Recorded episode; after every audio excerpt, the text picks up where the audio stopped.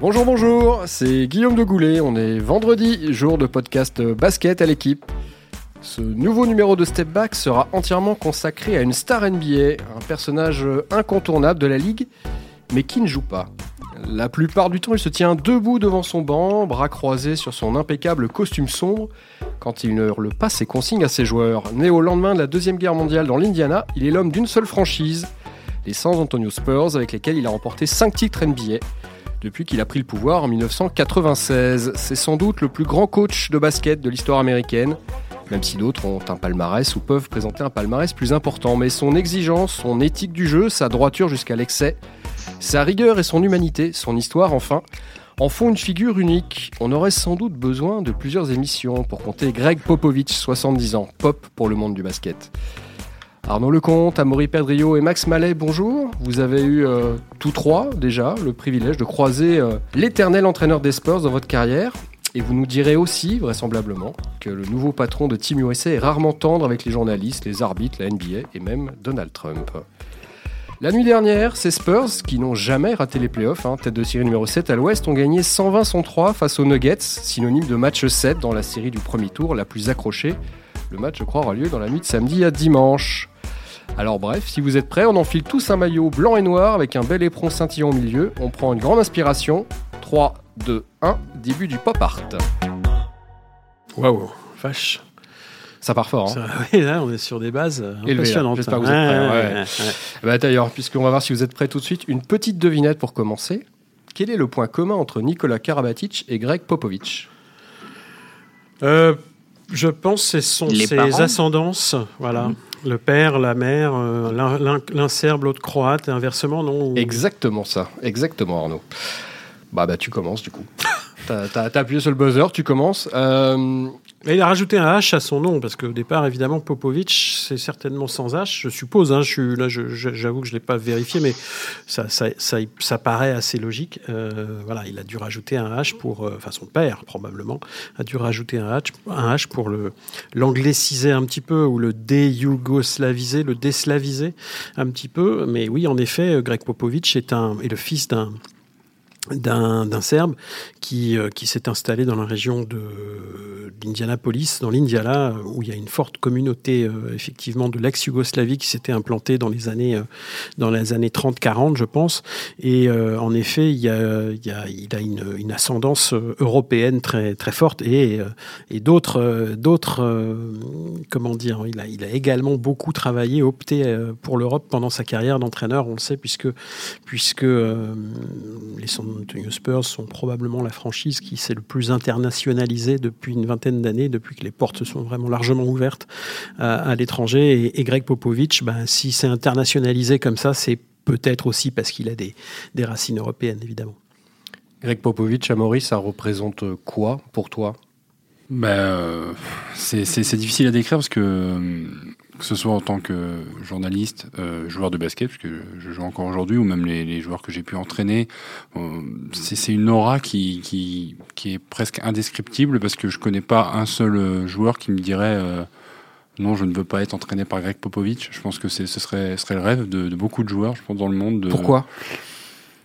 Parce que il, a une identité, je pense, qui lui est propre, une manière de, de prendre les joueurs en main, de, de les accompagner.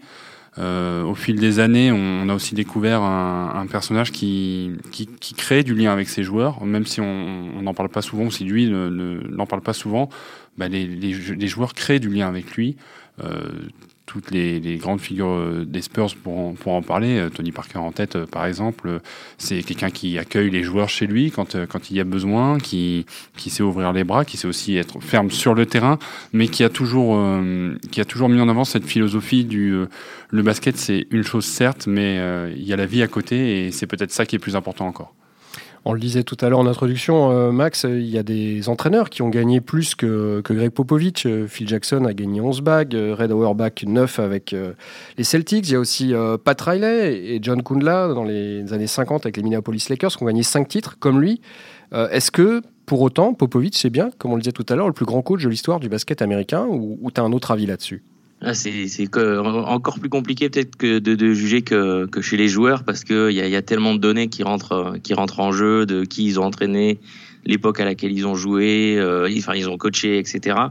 C'est un du, je pense, du top 5 sans, sans discussion, possiblement top 3. Est-ce que c'est le numéro 1 Là, chacun, euh, c'est subjectif, chacun aura son avis. Euh, certains donneront l'avantage euh, à Phil Jackson et, toutes ses bagues. Je pense que ce sera ton cas, Guillaume. Pas forcément. Sa deuxième période en tout cas. Non, mais pas, pas forcément. c'est l'homme, si on ajoute un saison régulière et playoff qui a gagné, le coach, pardon, qui a gagné le, plus de matchs, 1415 hein, devant Lenny Wilkins et, Don Nelson. C'est l'homme qui est en place depuis 22 ans. 23 ans, pardon, aux Spurs. 22 ans de suite en, en playoff, un record. Il est aussi, on le dit souvent, ou on le dit pas assez peut-être, mais il est head coach, mais il est aussi président des San Antonio Spurs. Ça, on a parfois tendance à l'oublier. Et c'est la plus grande longévité dans le sport US, toute franchise confondue, Arnaud. C'est ça, exactement. Euh, c'est l'homme qui est le plus respecté. Je pense que Max pourrait le, confirmer probablement dans le milieu du sport américain. Euh, c'est probablement l'un des sportifs, entre guillemets, euh, américains les plus respectés, ce qui, ce qui veut dire beaucoup de choses quand même, parce que le sport américain est quand même extrêmement puissant et, et dispose de personnalités très fortes dans tous les domaines, que ce soit les sports professionnels, collectifs ou, ou, les sports, les sports plus, plus olympiques on va dire.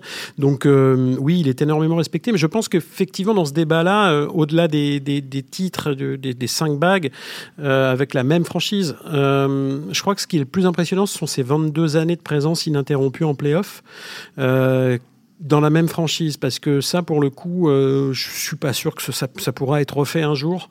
Euh, je crois il y a des chiffres qui, euh, circulent régulièrement sur le nombre d'entraîneurs qui ont été euh, éjectés en NBA depuis que Greg Popovich est en place à, à, San Antonio à savoir 1996 je crois qu'on est au-delà des 250 260 j'ai pas le chiffre en tête mais il y a eu au moins 250-260 entraîneurs qui sont passés en NBA depuis que Greg Popovich est arrivé et est en place. Donc euh, ça, déjà, ce chiffre-là, il est complètement fou à notre époque, où, euh, euh, évidemment, dans les années 60, dans les 70, des, des Red Auerbach ou des John Wooden, pour le coup, là, en université, même si c'est pas tout à fait comparable, mais il y a eu des, des, des grandes dynasties, dynasties avec des coachs qui sont restés en place. Mais, mais de nos jours, ça, c'est quasiment impossible dans le sport pro. On le voit dans nos sports, nous, Européens, euh, de foot, de, rugby, pourquoi pas, de tous les, grands sports collectifs, le handball, etc. Les gens, euh, alors il y a, l'exemple canaillé euh, au handball, dans le handball français à Montpellier, il y a, certainement un ou deux exemples encore qui, traînent comme ça, mais,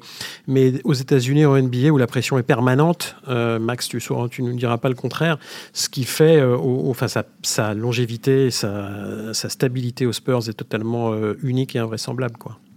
Oui, c'est sûr. Après, je, peux imaginer, euh, il est encore jeune dans sa carrière, mais comme Brad Stevens euh, se rapproche de, de, ces records-là, parce qu'il est, il est jeune, il est dans une, une franchise qui a, qui a de l'historique et qui peut euh, laisser du temps aussi, qui a des, des proprios qui laissent le temps de faire les choses. Donc voilà, c'est possible de le revoir. Il y a, je pense, une poignée de franchises dans laquelle c'est possible que ça arrive. Après, euh, un personnage comme Popovic, c'est sûr qu'on n'en refera pas parce qu'il y a un côté euh, euh, de mise en scène qui, qui, est, qui est assez unique. on l'a encore vu hier, c'est-à-dire qu'avant le match, tout le monde s'attendait à le voir très tendu, faire ses conférences de presse qui durent parfois 30 secondes, et puis il était super souriant, il rigolait, il faisait des réponses très longues. Et puis après le match où ils ont quand même bien dominé Denver, tout le monde se disait ah ben là on va avoir un Popovic de bonne humeur. Et ben il a été exécrable. Euh, il a fait semblant de ne pas euh, comprendre les questions, d'être remonté. Donc voilà c'est euh, peut-être peut-être un, un, personnage particulier dans dans dans, dans l'approche qu'il a de pas uniquement du jeu mais aussi de, de l'environnement. Il avait peut-être eu la nouvelle du, du décès de John Havlicek pour qui ils voit un culte. Ça on le saura pas mais c'est peut-être le genre d'élément qui sont même de de le rendre un peu plus grognon. À l'issue du match 5, euh, son, adversaire direct, hein, Mike Malone, le coach de, Denver, a eu cette, euh, phrase Pourquoi Greg Popovich n'est pas Hall of Fame? Je sais que c'est pas le sujet du match de ce soir, mais le gars avec 5 titres de champion NBA ne peut pas se trouver Hall of Fame, alors que vous avez des coachs universitaires qui ont payé une fortune pour pouvoir y accéder. Greg Popovich, pas Hall of Fame, c'est une honte. Est-ce que vous partagez cet avis de Mike Malone? C'est un avis partagé, mais il n'est pas trop tard pour qu'il. enfin, il pourra y entrer après sa carrière. C'est très rare que les, les, les, gens entrent euh, Hall of Fame de, en, activité. Hein, euh, en, activité. Euh, donc, il y a pas grand chose de surprenant. Après, je sais pas, Max pourrait peut-être nous en dire un peu plus parce que il a suivi l'actualité récente de plus près que nous aux États-Unis. Mais bon, je sais pas pourquoi Mike Malone a fait cette sortie. Elle paraît assez, euh, curieuse, surtout euh, sans prendre des coachs universitaires. euh, bon, sauf s'il y, a des- soucis entre Mike Malone et certains coachs universitaires. Enfin, voilà, j'ai trouvé ça un peu bizarre, mais pourquoi pas après tout? Mais il est évident qu'il sera Hall of Fame tôt ou tard, évidemment. Bah, Il n'y a pas de discussion, il faut qu'il y soit. Après, euh, la date de, de rentrée, c'est vrai que c'est. Pour les joueurs, euh, je sais que dans d'autres sports, il y a des règles. Il faut que ce soit après la fin de la carrière. En basket, je ne suis pas sûr à 100%. Euh, après, c'est sûr que c'est pas un entraîneur qui est tout jeune, donc ce serait bien que, que ça arrive euh, bientôt. Bon, de toute façon, il va pas non plus, euh, il va pas non plus euh, exercer encore euh, 10 ans, je pense pas. hein. Il arrive à 70 ans. On sait que c'est quelqu'un qui a, qui a d'énormes, beaucoup de centres d'in- d'intérêt euh, en dehors du basket dans, dans sa vie aussi. Donc, on imagine qu'il va vouloir un peu en profiter. Mais pour l'instant, il est surtout en place avec Team USA. Donc, il y, a, y a- y a quand même des échéances, notamment les chances olympiques l'an prochain, où il faudra, il faudra assurer quoi. Donc, il sera probablement encore en place aux Spurs aussi l'an prochain. Et puis quelque part, et c'est ce qui fait la, la réputation et, euh, de, de, Greg Popovich. Il faut se dire que son héritage, il l'a déjà laissé en NBA. Combien de coachs NBA aujourd'hui ont été assistants sous ses ordres? C'est euh, Mike Budenholzer avec, euh, avec Milwaukee, James Borrego euh, du côté de Charlotte. Donc aujourd'hui, la référence, c'est Greg Popovich et tous les clubs NBA, s'ils le peuvent, souhaitent s'attacher les services de quelqu'un qui est passé entre ses mains, qui a, qui a vu sa méthode, qui, qui sait organiser une franchise à la Popovich. Je pense que c'est ce qui caractérise aussi euh, Greg Popovich, c'est qu'il a créé autour de lui un, incroyable réseau et presque une famille, j'ai envie de dire, avec euh, euh, déjà aux Spurs. Puisque Greg Popovich, certes, est en place depuis 1996, il était passé déjà auparavant, euh, fin des années 80, en, en tant qu'assistant de, de Larry Brown, son grand ami. D'ailleurs, ce qui est marrant, c'est qu'il s'était fait virer euh, à l'époque. Et euh, il est revenu par la, par, par la fenêtre. Et à San Antonio, le propriétaire Peter Holt est en place depuis 1993 ou 14. Euh, et R.C. Bufford, qui est le, le grand patron du sportif avec Popovic, donc manager général, etc., est en place depuis 10, euh, 2002, mais était déjà passé auparavant aussi dans les mains de Popovic. Euh, donc il y a, vraiment quelque chose de créé qui est très de l'ordre du, familial quelque part, avec des gens en place depuis toutes ces années et effectivement des gens, ils ont essaimé un peu partout en NBA à travers les, coachs, les joueurs, les anciens joueurs, etc. Qui, bah, tout un réseau euh, bah, qui est prêt évidemment à prendre la relève et à, et à distiller la bonne parole un peu partout. Si vous deviez euh, résumer le jeu euh, développé par les équipes coachées par euh, Greg Popovich, vous le, vous le résumeriez comment? Intelligent, À l'européenne, Brillant.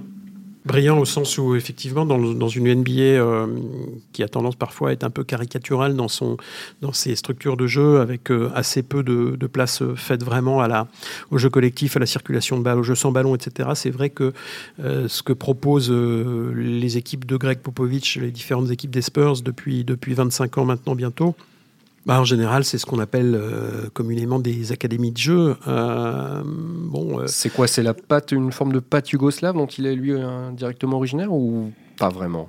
Probablement qu'il a des influences. On sait qu'il a, c'est un des rares coachs NBA qui rend régulièrement hommage à Zeljko Obradovic, par exemple. Il y a toute l'école yougoslave euh, que, qu'incarne aujourd'hui Obradovic et d'autres, et qui par le passé euh, incarnait Ivkovic, euh, et précédemment le, fameux professeur Nikolic, qui a, qui a, qui a, qui a, comment dire, euh, mis en place euh, toute une, toute une école à laquelle justement Popovic se réfère régulièrement. Donc je pense qu'il y a un peu de ça. Il y a, c'est pour ça que je parlais de, de- de brillant, c'est que je pense qu'il fait la synthèse aussi avec évidemment ce que réclament les athlètes qui, qui sont en NBA aujourd'hui, les, joueurs euh, très athlétiques. Donc euh, il y a vraiment une forme de synthèse qui est réalisée, alors qui parfois fonctionne bien, même très bien, même souvent fonctionne très bien, puis parfois fonctionne moins bien, mais au moins il, reste fidèle à sa manière de faire. Il n'a pas changé euh, de, de- de méthode au, au milieu du guet comme certains pourraient faire. Donc voilà, c'est probablement le secret aussi de la longévité. Hein. C'est un coach qui a toujours dit qu'il détestait le tir à trois points. Il s'y est tenu sur les 23 années où il a coaché. San Antonio est toujours une des équipes qui tire le moins à trois points en NBA et ça reste une équipe qui se qualifie chaque saison en playoff, qui peut éventuellement embêter le numéro 2 à l'ouest. C'est un coach qui, je dirais pas qu'il aime être à contre-courant, mais son basket semble être à contre-courant de ce qui se passe de ce qui se passe en NBA. Quand on pense aux deux titres, euh, aux titres remportés euh, face à Miami, c'est voilà, c'est beaucoup pensé que c'était c'était vraiment la, quintessence du jeu collectif avec euh, magnifier Boris Dio comme il l'avait fait dans certains rôles, euh, des, joueurs d'appui. C'est quelqu'un qui, s'est fait une spécialité de, magnifier des joueurs en, provenance du banc. On pense forcément à, Ginobili, mais à d'autres, et qui arrive à, à tirer l'essentiel de chaque joueur sur des points précis. Et finalement, c'est un puzzle qui se met en place et il est le seul à pouvoir les résoudre parfois je crois qu'il respecte le jeu, euh, la défense notamment. Euh, voilà, aujourd'hui, on a beaucoup de débats euh, depuis quelques années en NBA sur, notamment en saison régulière, sur sur le niveau défensif qui est, qui est parfois un petit peu délaissé. Et lui, bah, toujours là-dessus, a toujours, toujours été très droit. Hein, C'est-à-dire qu'évidemment, il il sait bien que ses joueurs vont pas défendre le plomb 82 matchs. En, il n'a pas peur de laisser parfois ses cadres au repos sur des gros matchs et de l'assumer publiquement. Bien sûr, bien sûr. Je pense que là-dessus, on se rappelle du fameux épisode.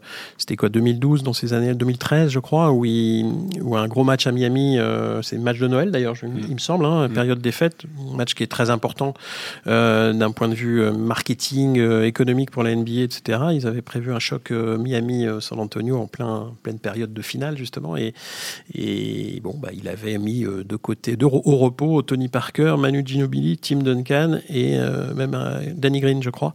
Les quatre, tout d'un coup, ça avait, ça avait fortement mis en colère euh, David Stern, qui à l'époque était encore euh, le, commissionneur. Ça devait être vraiment vers la fin de, mm. David Stern, me semble-t-il.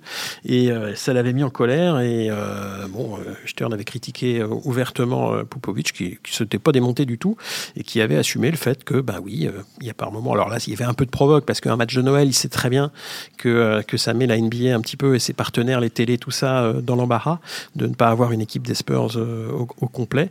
Mais bon, voilà, c'est quelqu'un qui est capable d'aller assez loin, parce qu'il a justement une aura aujourd'hui, un respect euh, énorme. Il n'a pas peur, Max, de dire ce qu'il pense. On l'a vu euh, parfois euh, prendre des techniques de manière un petit peu théâtrale. Tu parlais tout à l'heure de mise en scène, mais il n'a pas, pas peur non plus, pardon, de, prendre des positions politiques très claires, très fermes, presque agressives, j'allais dire, par rapport à Donald Trump. On sait qu'il n'est pas globalement très apprécié des, des basketteurs et des sportifs outre-Atlantique, mais Popovic, il n'est pas allé avec le dos de la cuillère. Oui, les, Trump euh, n'est pas apprécié, surtout en NBA, hein, qui est, euh, on va dire, le, le sport sans doute le plus euh, avec le plus de conscience politique et, et ouais même et le plus orienté démocrate. par exemple, le, foot américain est beaucoup plus divisé, pour donner un, exemple.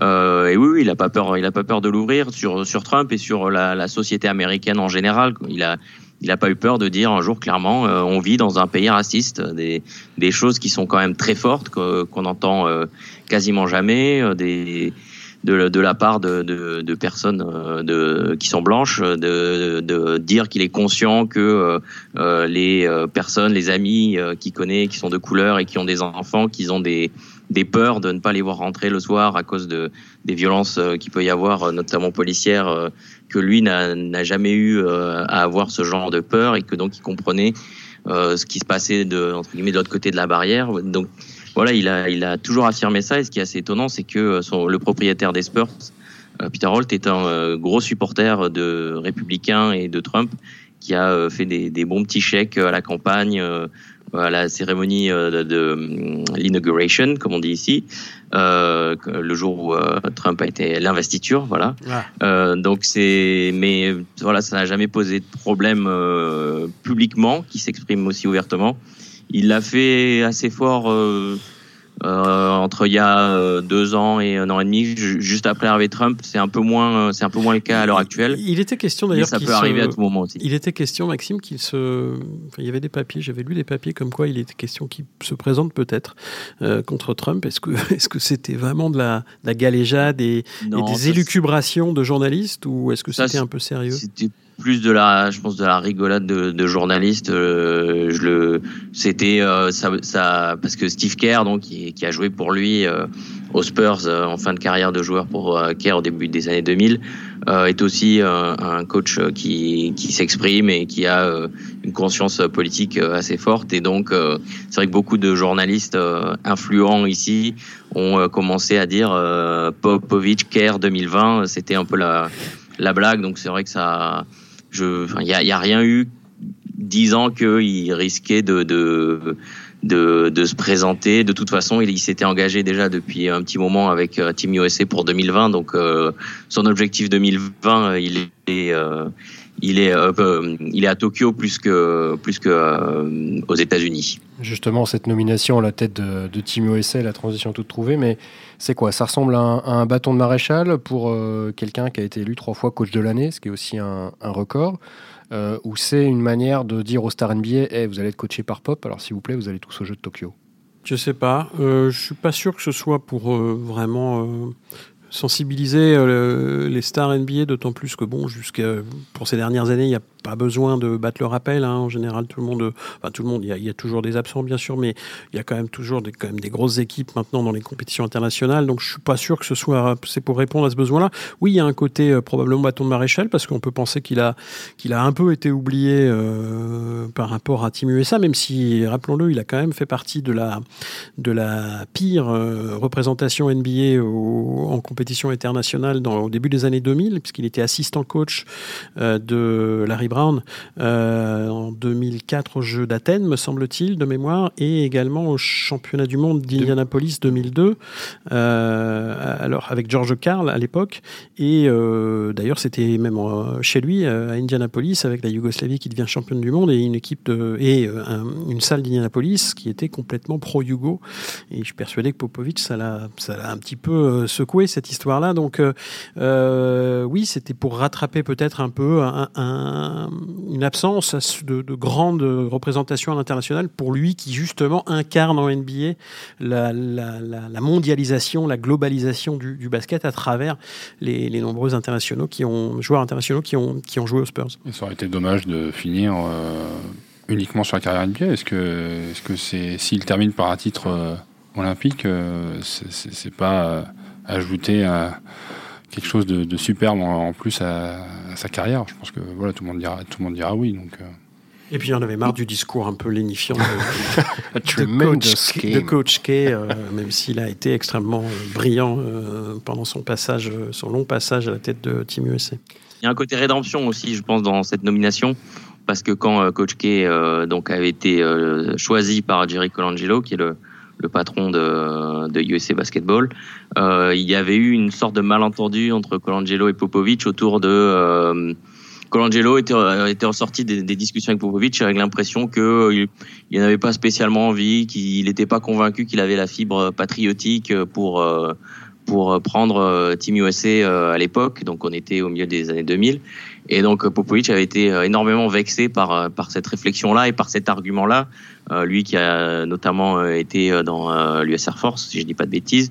Voilà, donc côté patriote, c'est quand même difficile de, de lui nier. Et donc ils ont ils ont aplani leurs différends et ils se sont entendus pour que bah, après les, les, JO de 2016, ils soient entérinés que ce soit Popovic qui prendrait la suite et qui enfin aurait ce poste qui qui méritait sans doute depuis depuis de longues années. J'aimerais que vous me parliez un petit peu maintenant du, personnage Popovic au-delà euh, du basket. On disait tout à l'heure, il a beaucoup de, beaucoup de centres d'intérêt. Il n'y a pas que le basket dans sa vie. Euh, parlez-moi un petit peu de cet aspect-là, justement. Moi, personnellement, je voudrais partager le, souvenir de Belgrade euh, l'année dernière. justement, d'ailleurs, il fait, il voyage pas souvent pour, pour des événements NBA. Là, pour le coup, il fait le voyage quand même dans sa région pour aller voir ses amis. Euh, sur les quatre jours où, j'ai pu le voir euh, à l'œuvre, euh, c'était quelqu'un qui presque ne s'intéressait pas au basket, mais aux joueurs qu'il qui venait voir, c'était le, background, d'où il venait, puisque c'était donc des joueurs internationaux qui venaient se présenter à lui pour un camp de jeunes, donc vraiment s'intéresser à leur vie, leurs conditions de vie. C'était partager des, anecdotes, c'était c'était aussi passer du bon temps. voilà, il, est allé manger au resto tous les soirs. On sait que c'est un, un, amateur de un amateur de vin. Euh, c'est quelqu'un qui, est passionné par les histoires des gens. et, vraiment, je, l'ai vu en direct. C'est pas juste de la mise en scène de ce qu'on peut voir à travers les, reportages ou quoi que ce soit. Il y a, vraiment cet intérêt pour pour, pour l'humain et, ce qu'il représente et les parcours de vie. T'as aussi ce sentiment-là, toi, Arnaud, quand tu l'as, quand t'as, été amené à le rencontrer, à travailler parfois avec lui? Oui, bien sûr. Euh, j'ai deux, souvenirs qui, qui tournent autour du même sujet, à savoir le vin dont parlait à l'instant à Maury. Euh, c'est effectivement le, un amateur de vin et il se trouve qu'il est venu en France euh, jouer avec les Spurs à, à Villeurbanne au mois d'octobre 2007, je crois, donc juste après le, quatrième titre. Et il avait, il avait euh, été accueilli entre autres par Grégor Beugnot qui a été longtemps entraîneur de qui à l'époque était entraîneur de Chalon-sur-Saône, belle région de, de vin euh, en Bourgogne. Et euh, Greg Beugnot lui avait offert une, bonne bouteille et lui avait surtout euh, donné les bons plans dans la région pour aller, pour aller remplir, remplir sa cave, commander, commander de bonnes, des bonnes bouteilles. donc on, avait, on avait vraiment ressenti très fort à ce moment-là l'amour qu'il avait pour, pour le vin, la bonne bouffe, la gastronomie et bon, le côté un peu, même beaucoup européen de, de Popovic, c'était manifesté à ce moment-là. Et puis j'ai un deuxième souvenir en 2005, l'année du, troisième titre euh, et du match 7 contre les, contre les Detroit Pistons de son grand ami euh, Larry Brown. Et il nous avait fait un show lors de la conférence de presse euh, qui précédait le match 7, qui pourtant est, le match des matchs, quoi, le match le plus important de, pour, tous les joueurs et tous les protagonistes et tous les, les coachs. Et il avait fait un show la veille du match. Ça avait été quelque chose à San Antonio et euh, il avait notamment raconté un peu pourquoi il aimait le vin et, euh, il, était parti complètement hors sujet, hors terrain. il n'avait absolument pas voulu parler une seconde, alors que tous les journalistes étaient obsédé à l'idée comment vous allez faire pour défendre sur un tel et sur euh, lui euh, avait complètement esquivé les questions sportives et il nous avait parlé de son amour pour le vin sans qu'on lui demande. Et ça avait fait une demi-heure comme ça. Ça avait été un très très grand moment. C'est vrai que du coup euh, à, Belgrade, cet amour pour le vin, on, l'a partagé brièvement ensemble et finalement autour d'une bouteille, une bouteille que j'avais ramenée et un mois plus tard, euh, il m'écrit uniquement pour me dire euh, bah, cette bouteille, euh, je m'en souviens, je, l'ai goûté avec des, convives, on a tous apprécié. Donc finalement, on n'a même pas un courrier basket type, c'était juste, je me souviens de, je me souviens de cette rencontre autour du autour du vin. Il y a un excellent article sur ESPN qui est sorti très récemment aussi pour expliquer que il, oblige presque ses joueurs à, assister à des repas d'équipe dans des restaurants où il a, il a choisi de réserver des mois à l'avance parce qu'il sait que la cave à vin va lui plaire et va pouvoir proposer aux gens et faire découvrir. Et euh, du coup, oui, ça devient presque obligatoire pour les joueurs d'assister à ces repas. C'est des sortes de, réunions, de communion euh, autour de cet amour de la gastronomie. Étonnez-vous après qu'il ait, euh, qu'il ait embauché six Français aux Spurs dans, son, dans, son, dans sa carrière d'entraîneur aux Spurs. C'est ce que tu fais, Max, quand tu vas l'interviewer sur les parkings billets. Tu, tu, pars avec ton cubi, ton cubi de rouge pour, pour l'amadouer un peu, parce que c'est pas toujours facile en tant que journaliste hein, de, de, bosser avec Greg Popovich. Non, et puis c'est vrai que aux États-Unis, dans le cadre des Spurs, ils donnent aucune euh, aucune interview en, one on one, en tête à tête. Euh, il peut le faire, euh, par exemple, il peut avoir des trucs autour de match pour ESPN, par exemple, mais là on est différent dans un. Et j'ai essayé un jour de, de, de, de dire aux, attachés de presse des Spurs que j'étais prêt à amener des bouteilles et ça ça n'a pas fonctionné. Donc, euh, t'as précisé ce que c'était ou pas Parce que non, non, j'ai laissé planer le doute, la découverte, le mystère. Du vin français. Je suis sûr que ça, il va finir par craquer. Du vin de chez moi, je voulais faire découvrir quelque chose. Euh, ah bah voilà, ah, du, vin du Roussillon. Proposez du vin, proposez du vin, pas un truc qui pique. Euh, mais c'est vrai que après, ouais, c'est un. Mais comme je disais, c'est dans ces apparitions devant les médias, il y a un côté mise en scène qui est qui est extrêmement fort. Euh, c'est vrai qu'on a parlé dernièrement de Westbrook qui, euh, autour de son manque de respect euh, de, envers certains journalistes, de toujours dire next question quand un certain journaliste d'Oklahoma City l'interrogeait. Et, et, après le match d'hier, des gens se demandaient mais pourquoi on on s'en prend pas à Popovic de la même manière qu'on s'en prend à Westbrook quand il fait une conférence de presse où il refuse en gros de répondre aux questions, il fait semblant de pas comprendre, il met un peu en boîte les journalistes qui l'interrogent. Sauf que pour Popovic, c'est vrai, ça va vraiment, euh, voilà, comme euh, Arnaud le disait, euh, un jour, ça va être une conf où il va parler pendant une demi-heure en rigolant, en, en, racontant des anecdotes, en, en, faisant deux trois blagues avec le journaliste plutôt qu'à ses dépens. et puis d'autres jours, il va décider que voilà, on ferme la boutique. Aujourd'hui, j'ai pas envie de parler, je veux faire passer un message à tout le monde et notamment à mes joueurs. Donc, euh, je vais parler 30 secondes. Ça va être un message très simple et très clair, et tout le monde l'aura bien compris. Donc voilà, il y a cette dimension-là, elle, elle, est assez difficile à, à appréhender. C'est-à-dire que des fois, vous attendez à ce qu'il soit euh, pas content du tout, euh, ben voilà, ça part euh, dans, dans des grandes, euh, des grands points presse super intéressants.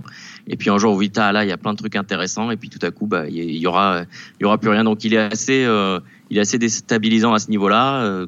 C'est imprévisible, c'est fascinant. Des, questions, des fois, on peut poser une question euh, qui, est, qui est objectivement une bonne question et euh, et il va pas vouloir répondre. Et puis il y a d'autres fois où ça va être une question un peu pas, pas, pas tip top. Et puis, euh, bah, le sujet l'intéresse, donc il va faire une, euh, il va faire une réponse qui peut être euh, d'une, deux, trois minutes si, si ça le chante. C'est le paradoxe un petit peu de, de, de cet homme. C'est quelqu'un qui est jamais trop là où on l'attend, mais qui en même temps a mis en place depuis 22 ans un système qui, lui, par contre, est toujours là où, où on va le chercher, où on l'attend. Et en même temps, il y a cet amour qu'il a pour des joueurs un peu un peu comme ça aussi, un peu déroutant, un peu déstabilisant, un peu imprévisible, comme tu disais Maury. Un Ginobili en est évidemment l'exemple absolu. À l'inverse, à l'opposé, Tim Duncan est le joueur le plus cohérent qui soit. C'est-à-dire que là, on a, c'est pareil, une association de, de, deux, de deux mondes complètement différents qui ont formé pendant plus de dix ans une, bah, une équipe exceptionnelle qui va rester dans, enfin, tout, tout, tout ce cycle-là euh, euh, qui s'est terminé l'an dernier probablement et même l'année d'avant, euh, mais l'année dernière avec les retraites de, de, de Gino Billy et de, et de Tony, enfin les retraites, le départ de Tony Parker. c'est vrai que ça s'est terminé l'année dernière, tout ça, ce cycle-là, et que bah, y aura eu 15 années, un peu plus même éblouissantes euh, et qui, qui, resteront gravées, je pense, dans l'histoire du basket. Quoi. Justement, c'est ça aussi, euh, la marque Popovic, avoir su s'entourer, ou en tout cas incarner une fidélité avec certains joueurs majeurs, Avery Johnson, Tim Duncan, David Robinson, Tony Parker, Manu Ginobili. Est-ce qu'aujourd'hui, dans l'effectif actuel des Spurs, il y a un joueur qui peut incarner cette euh, continuité sur le terrain voulue par Popovic à côté du terrain?